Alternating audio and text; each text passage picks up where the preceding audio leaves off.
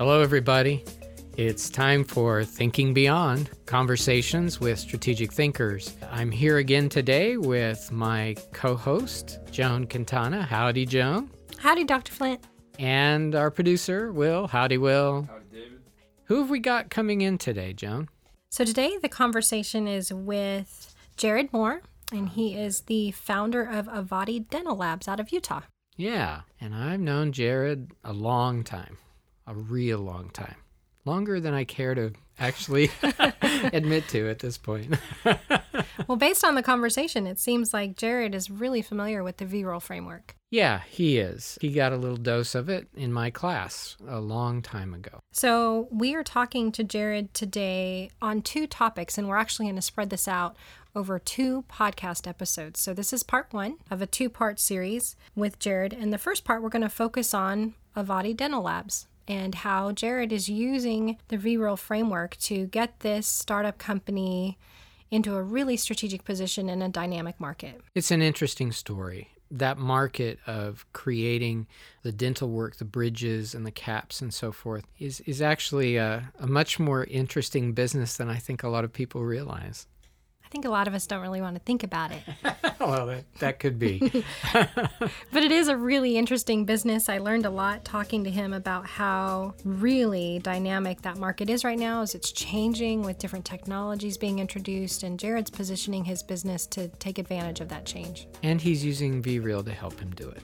All right, so this is going to be a great conversation. Let's listen. Okay, let's get to it. Okay, well, howdy, Jared. Hi. It's been a long time since we've been in the same place at the same time together. Been a few years. Yeah, just a few. A few com- phone conversations along the way. Um, that's true. But just to to elaborate a little bit more on who you are and how we know each other. So I'll let you explain how we got to know each other. Well, I was a student at uh, what is now Utah Valley University, and Dr. Flint was teaching business strategy. I just happened to have the privilege of ending up in his class, my favorite class of all, in uh, all my college time there. Felt like it really made a difference in uh, what I was going to do with my life, and so it was. Yeah, it was awesome. And you know, we uh, we had a lot of common interests. We became friends and discussion and lots of discussions about business and such. And yeah, we never got tired of talking business. So it's funny how that happens. Yeah. so okay, I think we have an awful lot to talk about today. This may turn out to be more than a one part conversation for podcast purposes, but I, I'm really interested in talking to you about your current main business endeavor and it's a little bit complicated. I mean, the, the basic idea isn't, but it's a little bit complicated. So, why don't you explain Avadi to the people who are listening? Yeah, Avadi is what most people would call a dental lab. We make teeth, mm-hmm. mostly fixed prosthesis, crowns, bridges, implants, anything fixed that goes in your mouth. Um, it's a very interesting industry. You know, when I first got into the industry, we took notice because 80% of the industry was comprised of companies that do less than half a million dollars a year. So heavy fragmentation. Um, lots of mom and pop, lots of guys working out of their basement or out of the basement of a, a dental office that they supply. And the really interesting thing was a lot of technology was about to hit the industry. And we thought that would make some some big fundamental changes in how things were done. Mm-hmm. And when was that? That was probably right around 2010, 2011, because you know it started off more of as an experiment, really, to see if the ideas that that we had would work at all in the industry, because we didn't want to come about it the traditional way. Mm-hmm. We wanted to take a little bit different approach that would in, enable more economies of scale long term and see more consolidation in the industry because you know as technology was coming in a lot of lab owners set to retire over the next 10 years. It looked like consolidation was going to begin and we had some ideas on how we could maybe accelerate that and uh, we thought we'd give it a whirl. So we started testing some concepts and ideas and then you know it turned into a full-fledged business eventually. And I, I don't know if we need to go through all of the different steps that that you took to get to where you are today. But you know, that was about six, seven years ago that you were starting. And I know from our conversations that you, you tried some offshoring work, you tried some other things, but eventually you settled down into what you're doing today. So, what are you doing today? Today we have a full service fixed laboratory where we see the product from beginning to end all the way through. The only thing we outsource to local US companies is like uh, titanium milled abutments and things for implants because the milling machines for those are a lot more robust and the cost is fairly reasonable on those types of things. Doesn't make sense for us to really bring that in house. But we did try the offshore things and because there was, you know, a big some big hype about that early on and you know, we tried that and didn't really love the results and you know our clients weren't sure how they felt about it so we uh, we abandoned that completely brought everything in house and built a you know we're about a 45 man lab now and you're taking customers from where in the United States? We have about half of our customers locally in Utah and the other half uh, from all over the country. So you've got this, say, 45 person roughly lab doing all of this work. And I know from our conversations that you still think that this industry could consolidate a lot more. You still think there's a lot of room for growth. You still think that there are new technologies coming on that are going to change things. So, talk about what you see coming still in this industry. You know, as far as strategy goes, it's important to pay attention to a lot of different things external factors, internal factors. They all matter in our industry because it is changing rapidly. The reason there's been consolidation already and that more consolidation is coming has been driven a lot by technology part of the process of making crowns has been automated into machines because certain materials that are very advantageous in the mouth are best off milled, which now you've involved uh, 3D scanning, 3D design. 3D printing is now involved, and all of that technology is making it harder and harder for those small mom and pop type businesses to keep up. You know, they have to outsource all of that, and that increases their costs so they can't compete nearly as much you know, with the pricing structure of the bigger labs, and it's making it tough for them. You know, what you're describing is you're describing an industry that is being hit with a lot of eroding factors for the traditional ways that people create value. Yes. You know, from a VREAL perspective. Why do you think you might be positioned fairly well to take advantage of all of that? Well, our initial goal was not to be profitable, it was to be bigger because we saw that it was very difficult to be profitable in this industry unless you have economies of scale. Um, if you're smaller, in order to be profitable, the owner needs to be at the bench working, making the teeth. You got to be involved in production. And you know, you mentioned eroding factors. The keystone product of dental restorations in the fixed area was the PFM, which stands for porcelain fused metal, where the technician would create a coping, you know, a little baseball cap type, if you will, uh, made out of metal that goes over the, the prepped tooth.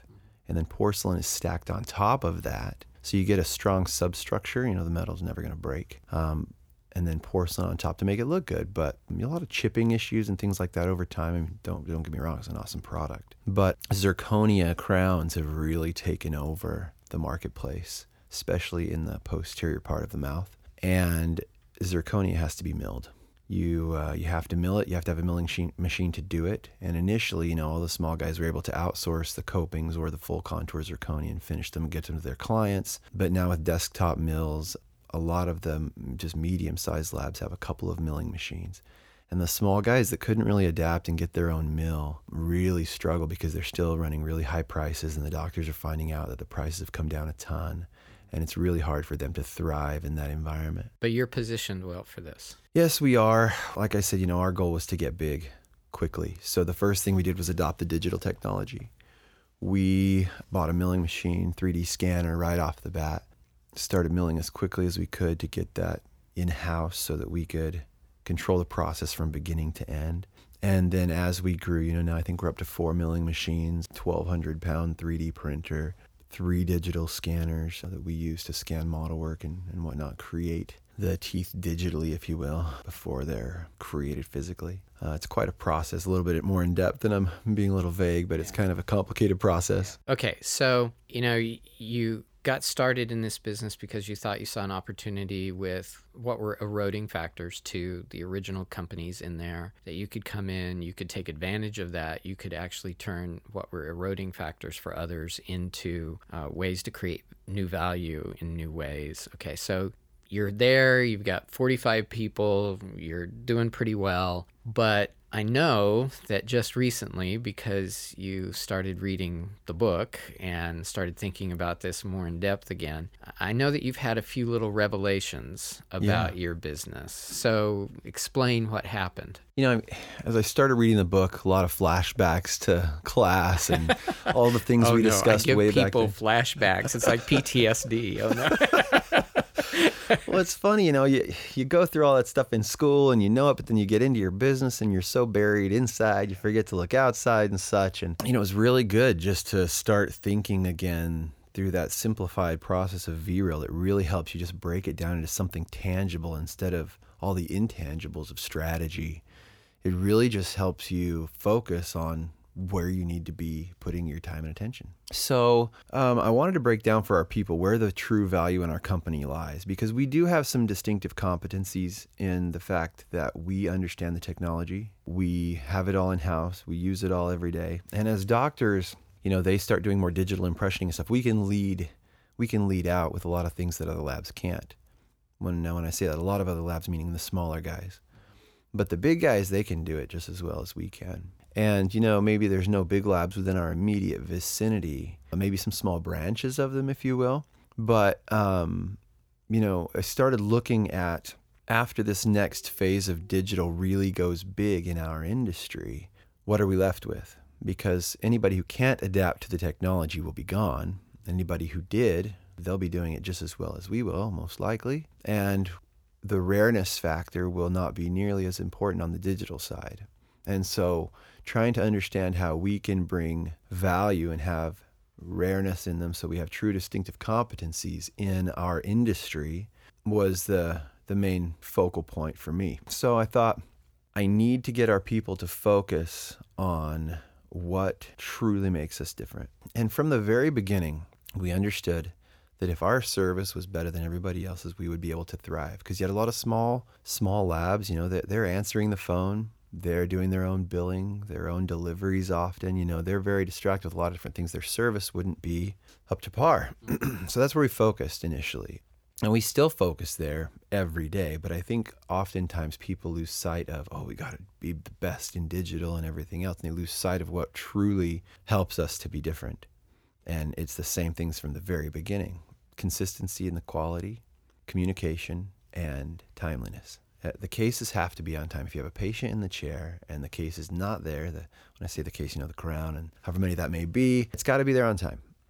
Now, as I went through this, I looked at those three things and decided none of them on their own are particularly rare. You know, some labs do a really good job at delivering on time, some labs do a really good job with their quality, some labs do a really good job with their communication. But most labs in the industry have a tendency to mess them up at some point or another. So I looked at them and said, you know, I really believe those are eroding factors. I don't think they bring value because one screw up and one late case costs a lot of goodwill, a lot of goodwill. And over time, those little screw ups are going to eat away at the value that you've created. Those clients, you've gone out and worked so hard to gain these clients, messing up a couple of times in two weeks with any of those, and the doctor is going to be thinking, man, I don't know if they can deliver for me anymore, you know?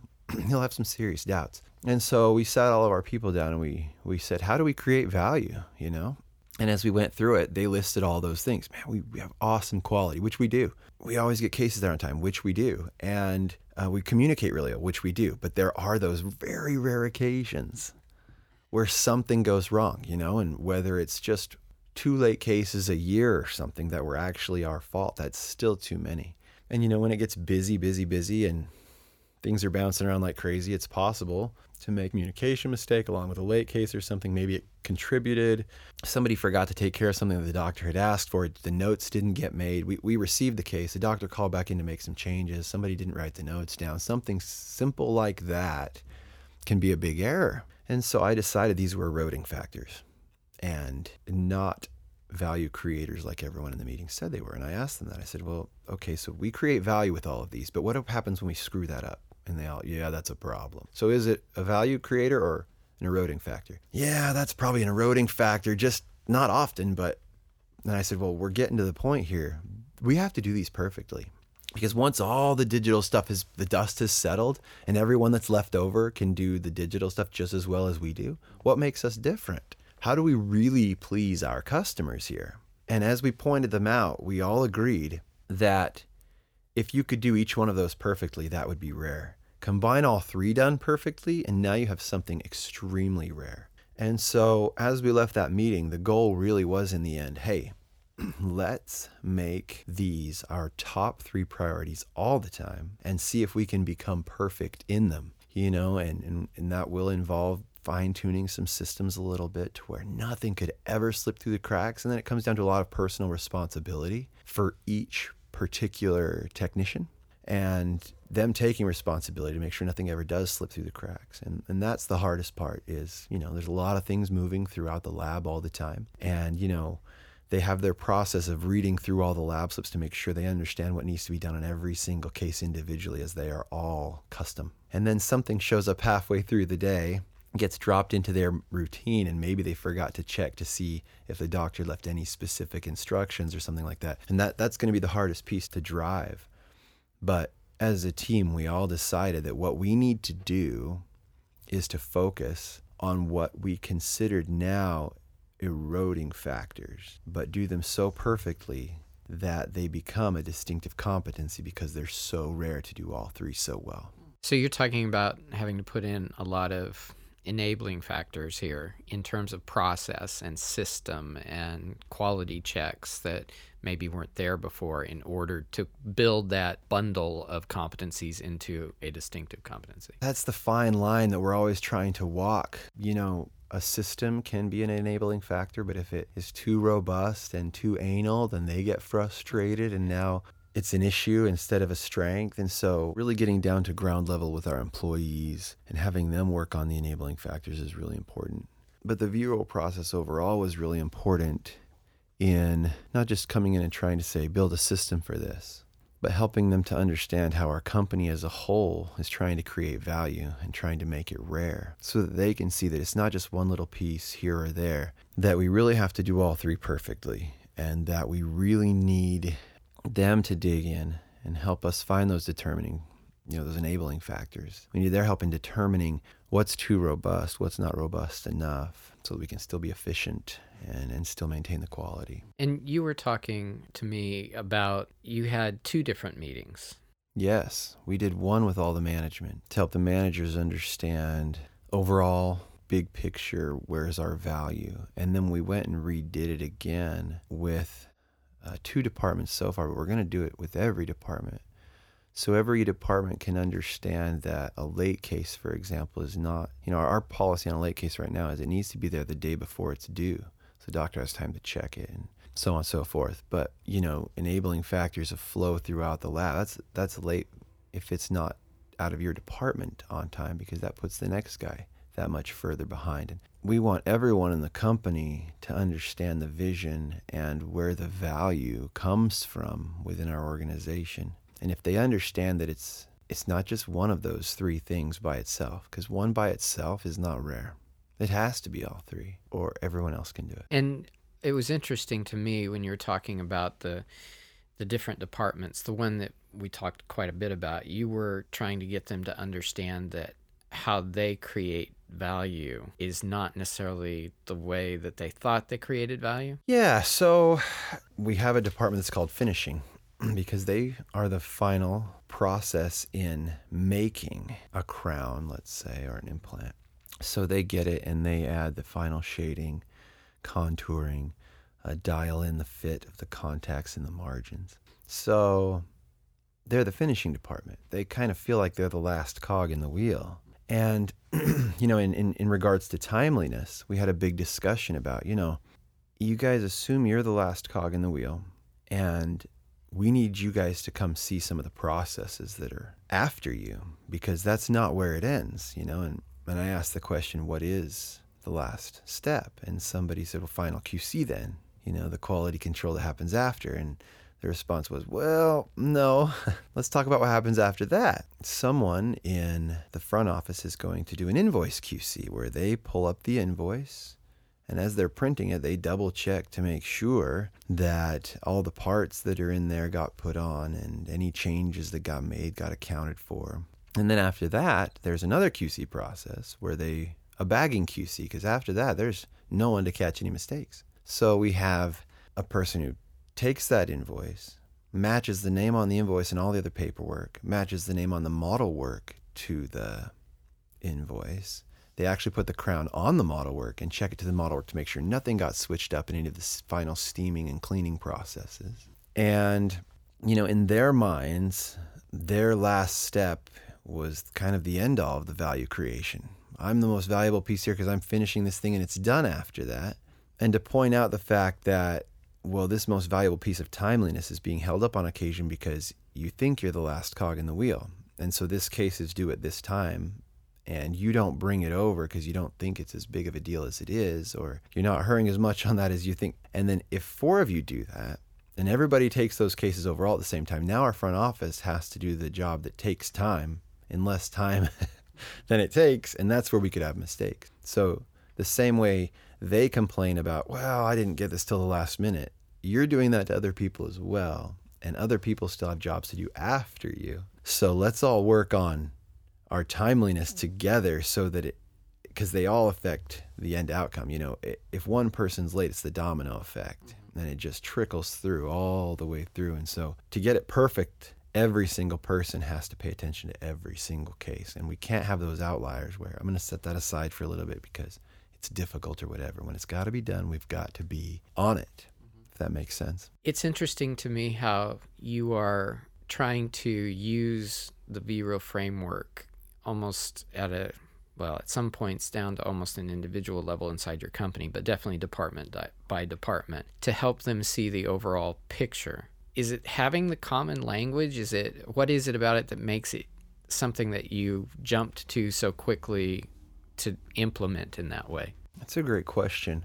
I think it is common language so that you know we're all speaking about the same things and understanding that um, the where the importance really lies. I think too, you know, in all of this, the why is the most imp- important part of it, and I think that gets missed a lot. I think you get a lot of dictatorship in companies where somebody's like, "Hey, do this. Mm-hmm. Hey, do it this way. Why do I have to do it your way? My way is more efficient." Well, your way more be, may be more efficient for you as an individual, but when we're talking about flow through the company, a smaller batch is much more efficient, uh, you know, as a whole. And those types of things aren't understood on the ground level unless they understand the big why. So I felt like that was the biggest thing in getting everyone on the same page, speaking the same language. They needed to understand how we create value as a company on the whole so that they could understand and and better look for more whys that drive change because driving change is difficult. People don't like change.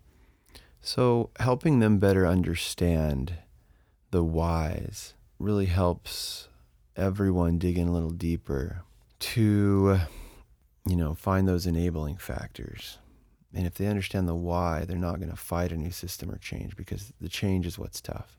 Okay, so helping people understand the big why and then taking it down to a department level to an individual level of understanding the big why. And you really think that the VREAL framework helps motivate that or communicate that or Yes, because when you're talking strategy, you know, it, it can be a very overwhelming topic.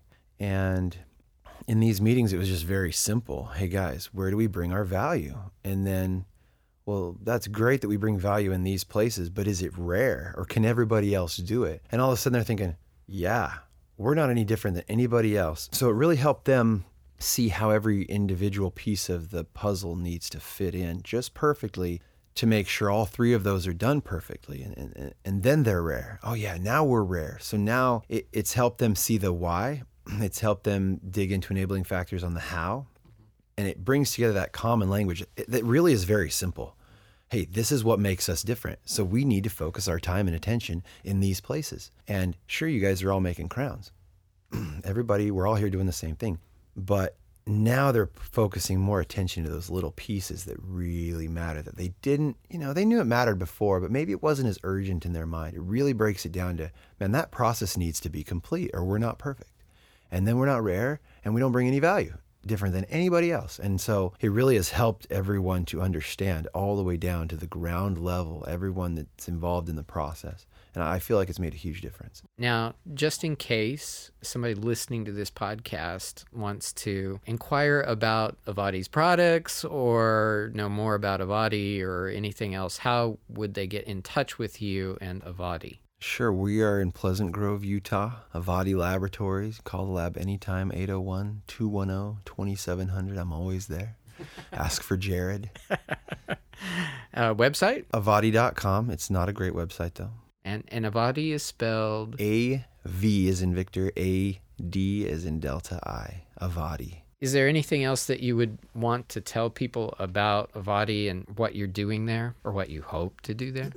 Well, you know, I think it's interesting that you asked that question because it's so when people get involved in their in their business, they often forget to look outside and say, "Why are we any better than anyone else?" And, you know, it's one thing to say, I don't need to be better than anyone else as a person because we're all equal. But as a company, you better be better than everyone else or you're not going to survive. and as you get into your company, I, I, I, feel like a lot of people just think, you know, because I get approached by people all the time asking about, hey, how did you do this and that? And I want to I want to do my own company type stuff. And they know I've done it. And so they want some advice. And I see a lot of people that start their company and they they think that the field of dreams actually told the truth when it was the biggest crock on planet Earth. If you build it, they will come. You mean that doesn't happen? It doesn't work. Oh, okay. and I see that all the time. I'm going to build this. That's great. That's going to be awesome if anyone ever hears about it, right? How are you going to market that? And those types of things. And and so I see people that get into their business and they think just because they've built something, they think they've got it made, and they forget to look outside and see why are they actually different. And you know, it's funny in Utah a while back I saw cupcake companies popping up everywhere. Yeah. The first one was cool, and then like the 300 that followed were just as cool. so what really makes you different, right? And and so I think people just often forget and maybe they get a little bit confident in the fact that they're making some money and they're doing some some good work, but they don't stop to think about how are we truly different? Do we actually have any distinctive competencies? And if you haven't read the book, you need to so you understand what I'm talking about. but there are some very simple ways to look at your business and decide do we actually have something? I mean, it's helped me in you know friends asking about their business ideas and looking at my past businesses because I still have a couple others, um, which we will talk about. Yeah. but I mean, this stuff is that's the great thing about the VREAL is its business strategy laid out in a very simple formula that you can just say, okay, do I have value? Yeah, there's value there for sure, but is it rare? Can it be easily imitated? Because if it can, maybe I don't have anything long term here. And, so on and so forth as you go through the process. And I feel like the things that make Avadi great are our service, our consistency, our quality, and communication, right? But everybody can do those but you see people that thrive in industries similar to ours, like, you know, let's say the fast food industry, you know, Chick fil A. Somebody brought that up in our meeting. I said, that's funny because it talks about that in the book. When someone gives you exceptional service, you notice, you know, in the fast food industry, amazing service like Chick fil A, Five Guys, I mean, that kind of stuff really stands out. And if you take the book and look at it from a realistic perspective and and look at your company and you're honest with yourself about what you do well. Yeah, you have to be honest. And what you don't do well, it can make a big difference. And I feel like that's the biggest thing that, that our people are really, really good at. When we bring them this stuff, they look at it and say, oh man, we really can do better. And it was just an amazing tool to really help us get there. So, you know, having great people, you know, that's another distinctive competency that's, you know, never easy to find great people, but yeah, human capital is difficult. When you find great human capital, you want to hang on to it. Yes, it's very important. And and you know, we have good culture and nobody screams and yells and all those things have helped with our success over the years, you know. Nobody ever comes in yelling. I had a, I had someone come to me one time and say, um, "I just made a mistake." I'm like, "Oh, okay." He said, No, it's a big one. uh oh. uh oh. Uh-huh. And, you know, it turns out he made a three, four thousand dollar mistake. It was a monster. And he said, Can I at least pay for this part of it? No. Because, you know, I mean, it would take him months to pay off. And he said, What can I do to make up for that? And I said, Just come in tomorrow and let me know how that's never going to happen again.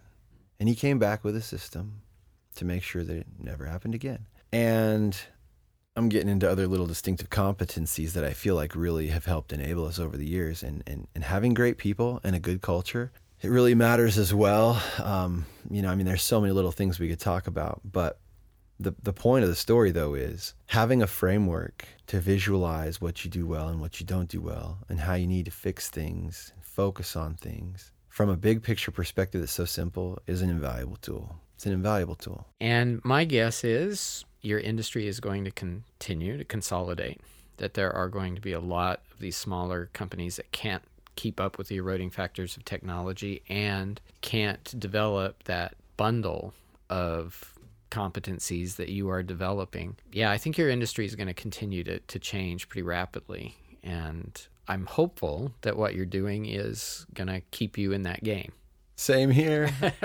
you know, I feel like people that have their head in the sand and aren't looking at external factors and whatnot and what makes them different, it's going to be a struggle for some people. It's a it's a rapidly changing industry. The customers are rapidly changing as well. So people that aren't paying attention to the clients and the consolidation that's happening in their industry as well, they're going to have some shock factor too when they wake up and see that half the dental you know the dental industry itself has been consolidated. And now there's not as many small customers to work with because they're all big and they're all demanding very low price. I mean there's a lot changing in our industry. So that's a tough thing though because so many small companies just don't pay attention to the overall strategy. And if you don't it, it, it's going to be some rough times um, for people in our industry unfortunately.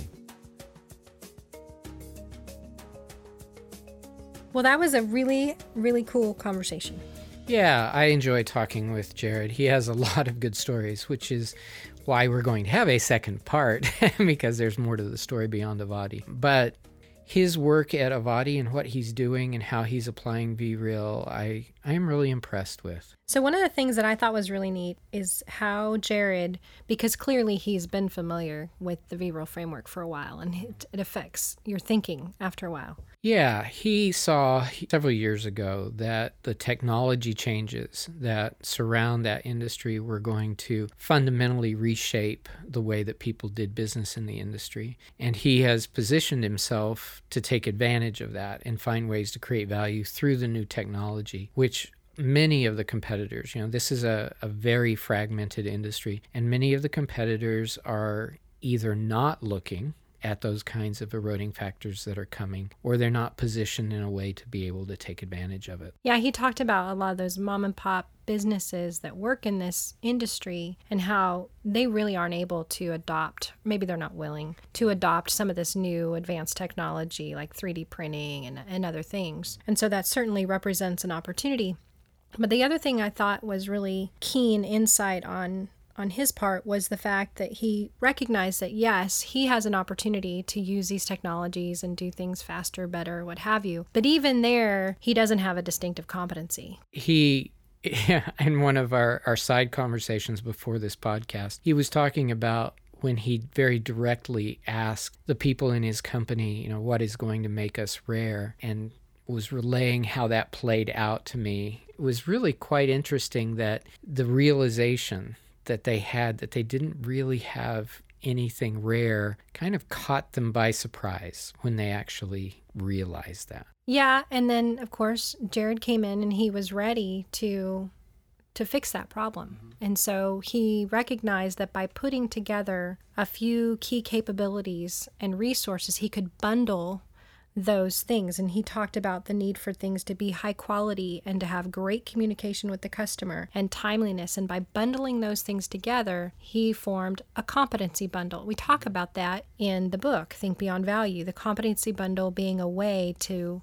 to create a real opportunity for distinctiveness in the marketplace. The ability to take several different resources and capabilities and weave them together is difficult for many, many organizations. And so his ability to take those individually not rare, not distinctive things, but by performing very well on all of them together simultaneously, creating something that nobody else has. So that leads to a human resource issue, right? And so I think it's, again, great insight on Jared's part that he can't do this unless his whole team understands that all levels, every place has a really key role in their ability to be successful. And so now here he is, he's going to he's going to take the book and he's going to use that department by department so they understand, look, you're you're central to this. Here's what you need to know. He's very big on the idea of giving them the big picture why know, why they are doing what they're doing, how that fits in with the overall picture of how Avadi is going to have a distinctive competency in the marketplace. Again, one of the things that I think is so valuable about the VREAL framework, working with teams the way Jared intends to, is it's really simple. This idea of value and rareness and eroding factors, enabling factors, and longevity, that's simple language. And people very quickly get at least an inkling of what we're getting at. And then from there jared of course can can help his team understand. And i think they'll be reading the book. And and i think this can be really powerful for him as he goes forward. I think so too. And i'm glad that we had the opportunity to continue the conversation. And of course that means we do have a second podcast coming up. Yes, stay tuned for the next episode, guys. We're talking about distinctive competencies, and Jared has some particularly interesting things behind him. Yeah, his story is is kind of unique in many good ways. So, in the meantime, if you're looking for a little bit more information, please log on to drdavidflint.com. There you can learn about VREAL, learn about Dr. Flint. You can also get yourself a copy of the book. It's available in the Kindle edition now, and also the books will be available as of March 27th. So have a look at those resources. Follow Dr. David Flint on Facebook and Twitter, and we'll catch up with you next time. And just to be clear, it's March 27th, 2018 that the book comes out. Indeed. we have to remember we're not sure how long these podcasts will actually be out there. All right, well, let's look forward to that second piece of conversation with Jared. But for now, for all of you listening out there, keep on thinking.